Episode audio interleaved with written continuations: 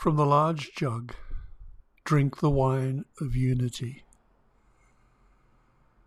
so that from your heart you can wash away the futility of life's grief. But like this large jug, still keep the heart expansive. Why would you want to keep the heart captive, like an unopened bottle of wine?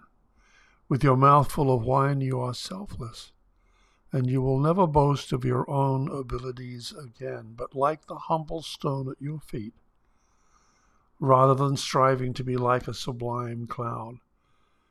The more you mix colors of deceit, the more colorless your ragged wet coat will get.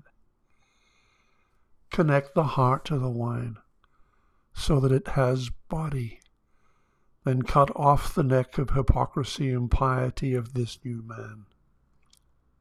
Get up and make an effort. Don't lie around. He who throws himself at the beloved's feet is like a workhorse and will be rewarded with boundless pastures and eternal rest.